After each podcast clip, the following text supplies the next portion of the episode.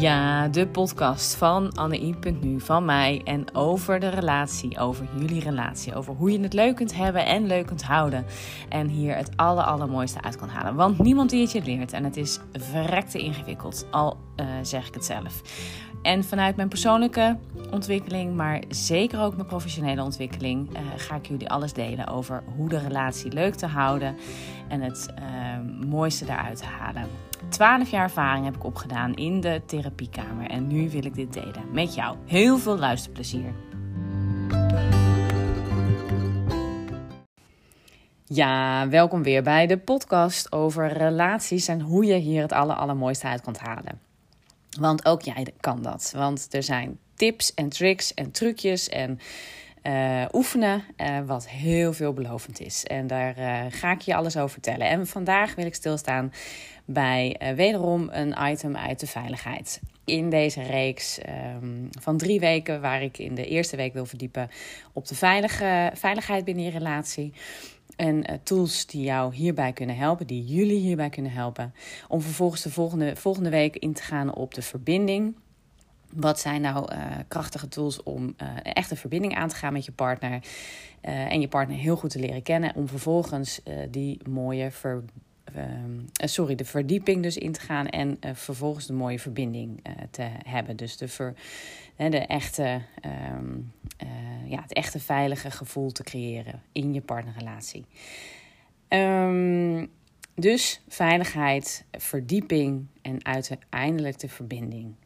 En ik wil vandaag wat meer vertellen over hoe je, als de spanningen te hoog oplopen, um, een methode kan inzetten die we wel time-out methode noemen in de uh, algemene psychologiewereld. ik denk dat iedereen hem wel enigszins kent, maar ik wil hem met je doornemen.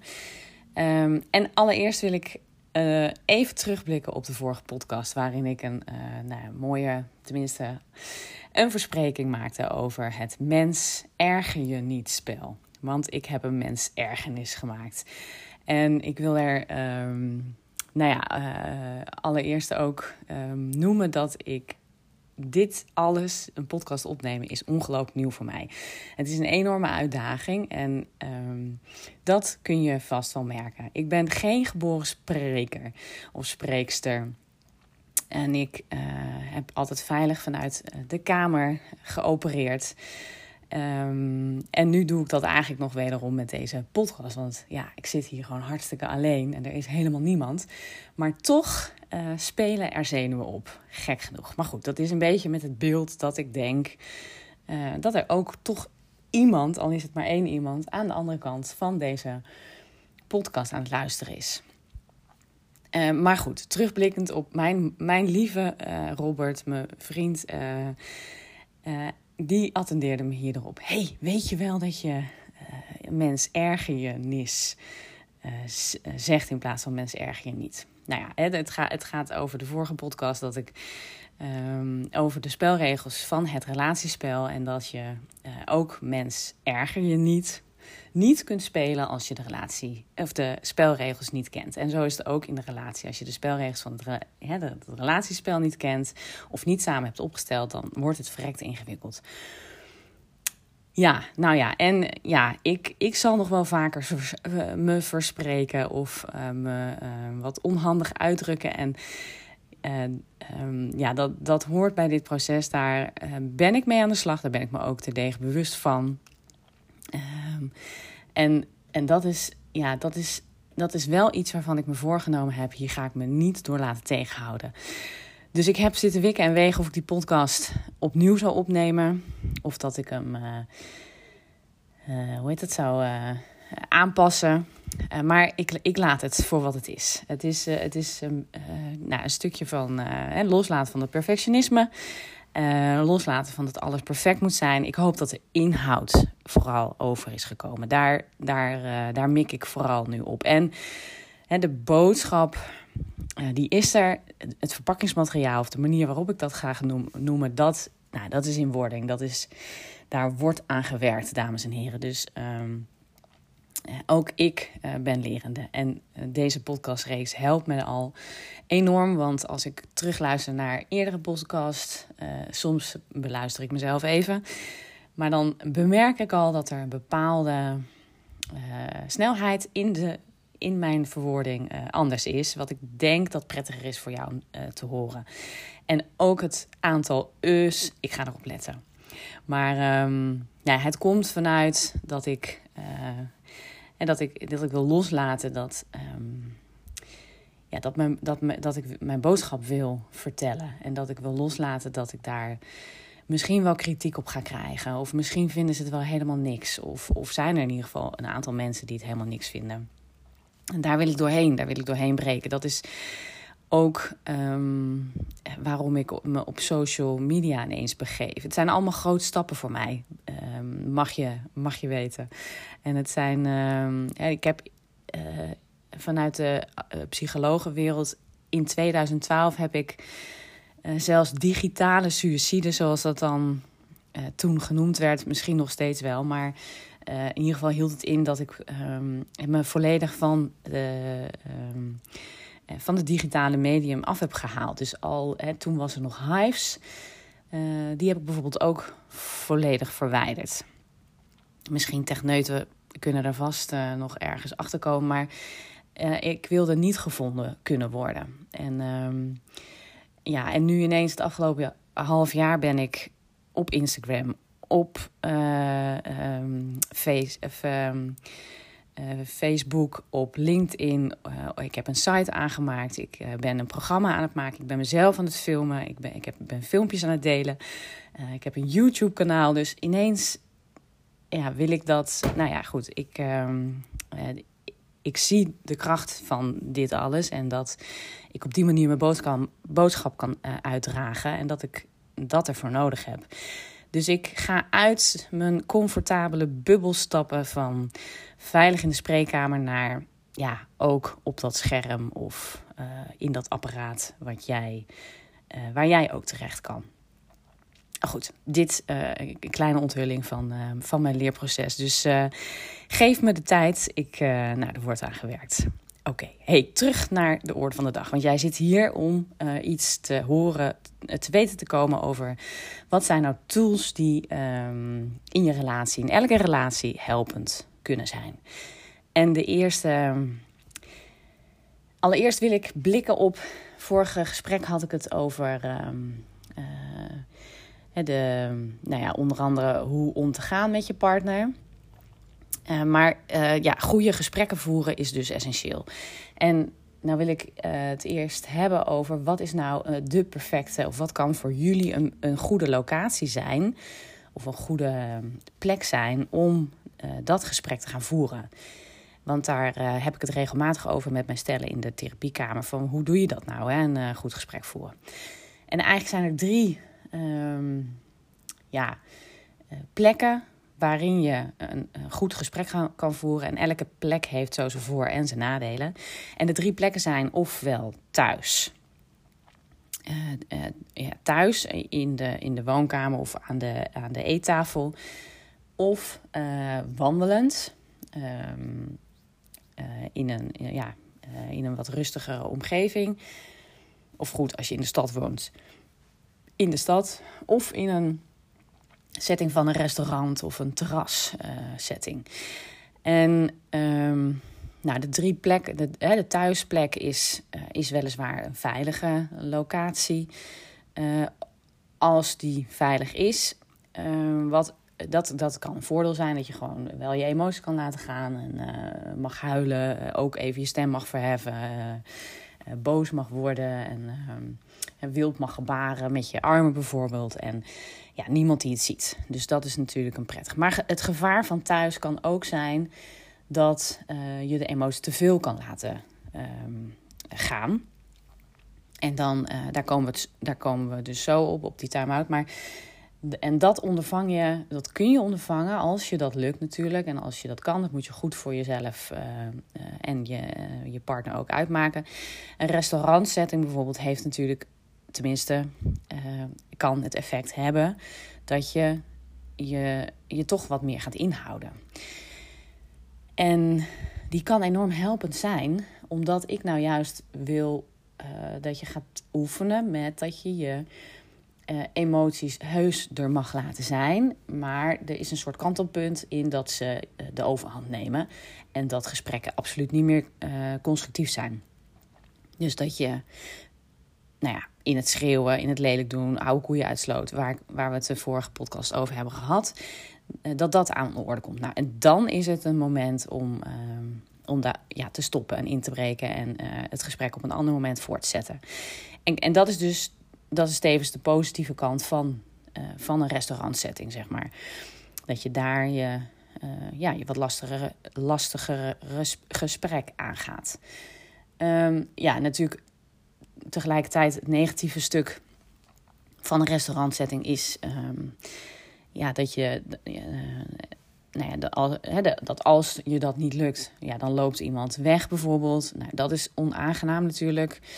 Uh, dus um, kijk of je kan afspreken dat je kan blijven zitten. Natuurlijk, weglopen kan. Uh, nou ja, maar bespreek met elkaar hoe je dat dan wil gaan doen en hoe dat eruit ziet. En op welk moment wel, op welk moment niet. Zulke dingen. Um, en um, dus het voordeel kan zijn die sociale druk die je wat tegen kan houden. Het nadeel kan zijn dat je ja, je je echt uh, vervelend voelt als het toch wat meer uit de hand loopt. Uh, en wandelend is dus de derde optie. Um, en die, nou ja, of je dat dus in de natuur doet of door de stad, dat moet je voor jezelf natuurlijk uitmaken. Sommige mensen vinden het vervelend om dan uh, mensen, of, of door je dorp mensen tegenkomen die je kent. Kan, kan, kan een vervelende interruptie zijn, zeg maar. Dus uh, dus dat is iets waar je dan rekening mee moet houden. Of, of dat dat in ieder geval kan gebeuren. Maar door de natuur lopen is misschien wel. Uh, daar, daar mag je alles. En het voordeel daarvan is dat je. Kijk, want ehm, ik heb het wel over in de ogen aankijken. En thuiszetting. Ga dan niet. Ehm, ja, goed. Je kan natuurlijk ook een beetje onderuit, gezakt, hangend op de bank je gesprek voeren. Maar Um, het allermooiste is eigenlijk dat je er gewoon echt een momentje van maakt. Dus aan de keukentafel. Uh, het licht een beetje dimmen. Wat comfortabeler maken. Pak er een, een theekopje uh, bij. Wat koekjes. Uh, um, desnoods een, een, blok, een bloknoot waarin je afspraken dus schrijft. Of een relatieschrift. Of, een, of um, iets wat je op de koelkastdeur hangt.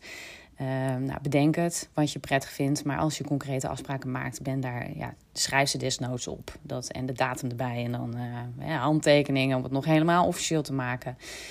Um, maar bedenk iets waar jij in ieder geval op kan terugblikken. Oh, dat hebben we afgesproken. Dat was het. Verrek. En um, nou ja, wandelend kan je. Ik, eh, dan, dan kijk je eigenlijk elkaar dus niet aan. Dus als je dat oogcontact heel lastig vindt, is dat is dat echt een heel, hele mooie uitkomst om ook met je kinderen bijvoorbeeld, die dat over het algemeen lastiger vinden. Hè? Al wandelend komen dan ineens de gesprekken. Um, misschien is dat, is dat je wel eens opgevallen, maar um, dat komt ook omdat oogcontact hebben uh, al iemand uh, gewoon per definitie wat zenuwachtiger maakt of wat meer alert. Of, nou, dat kan meespelen, hoeft niet, maar er zijn karaktertreppen die, karakter, hè, karakters die daar gevoeliger voor zijn en andere hebben daar helemaal geen moeite mee. Dus kijk wat voor jou daarin eh, werkt.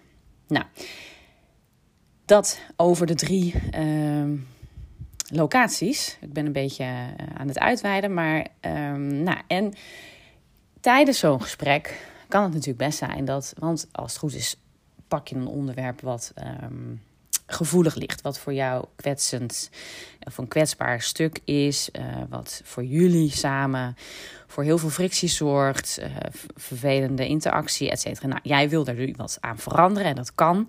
En um, ja, de enige manier om um, het te veranderen is ook om uh, iets echt wat anders te gaan doen.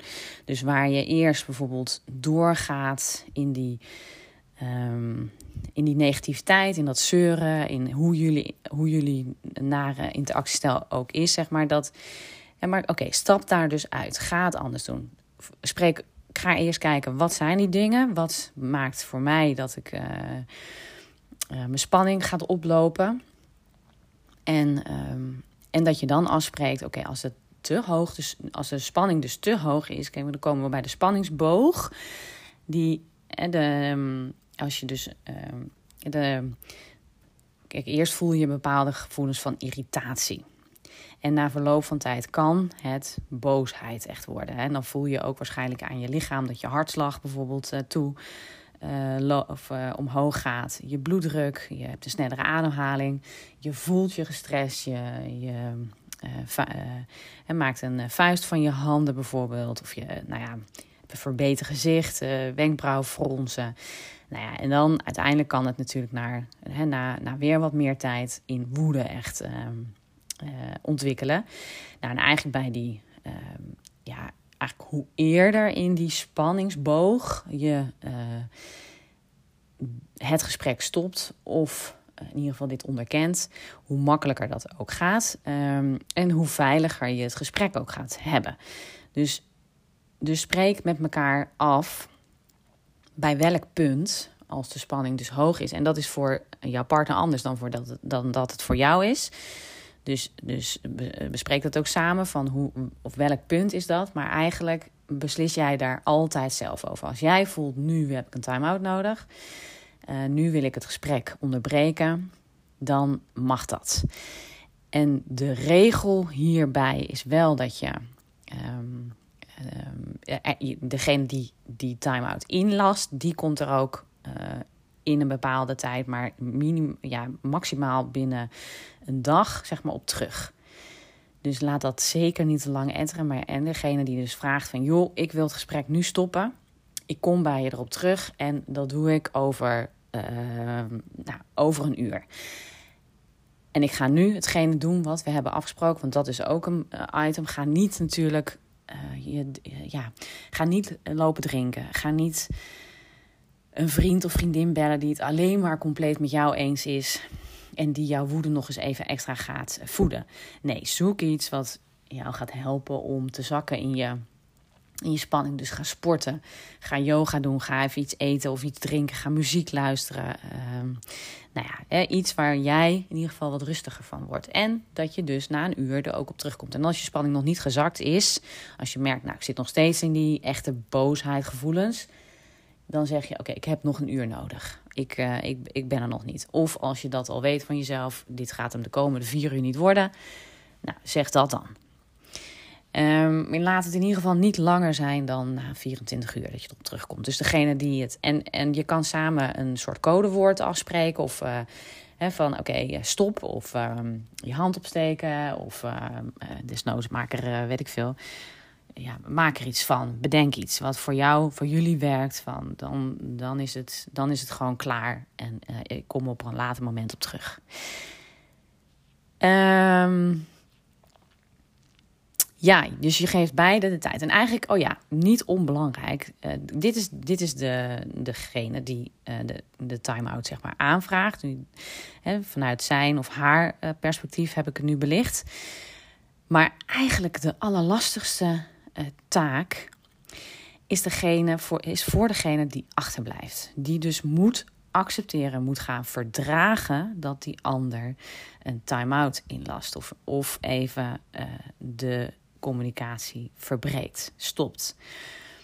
En misschien dus ook wel letterlijk jou even echt alleen laat.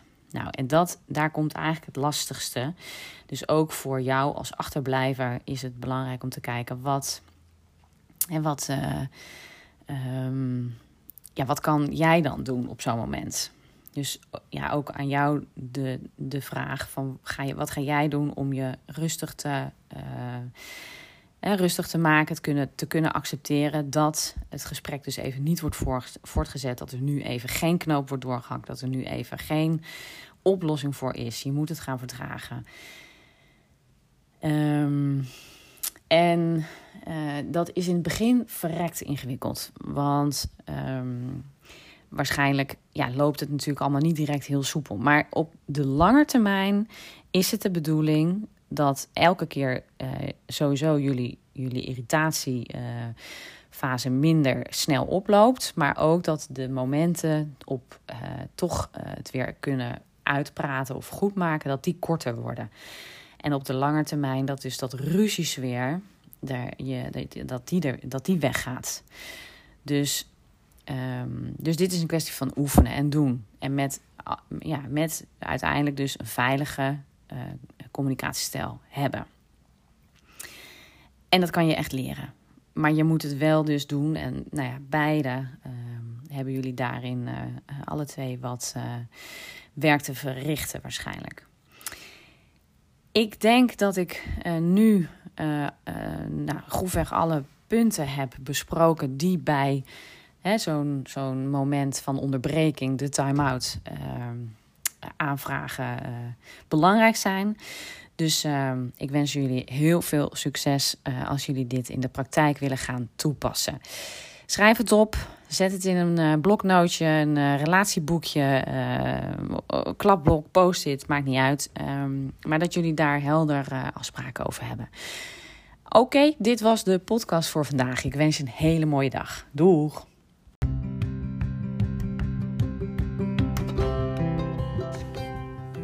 Ja, dit was alweer de podcast voor vandaag. Hey, en als je dit nou leuk vond en um, mij wil helpen om hoger in de rank, ranking te komen, dan waardeer ik dat natuurlijk enorm. En uh, dan wil ik je vragen om bijvoorbeeld uh, een screenshot te maken van dat je deze podcast aan het luisteren bent en dit kan delen op uh, jouw socials. Um, of tag me, volg me, ehm, link me. En uh, nou, wat ik enorm tof zou vinden is als je een review zou willen achterlaten in deze podcast-app. Uh, of een, uh, mij vijf sterren wil geven. En hiermee help jij ook mensen ehm, die ook naar dezelfde onderwerpen aan het zoeken zijn. Want dan kom ik hoger in de ranking en dan vinden mensen me sneller. Dus super tof als je dat voor mij zou willen doen en voor alle mensen die hier eventueel iets aan kunnen hebben. Hele fijne dag en tot in de volgende podcast.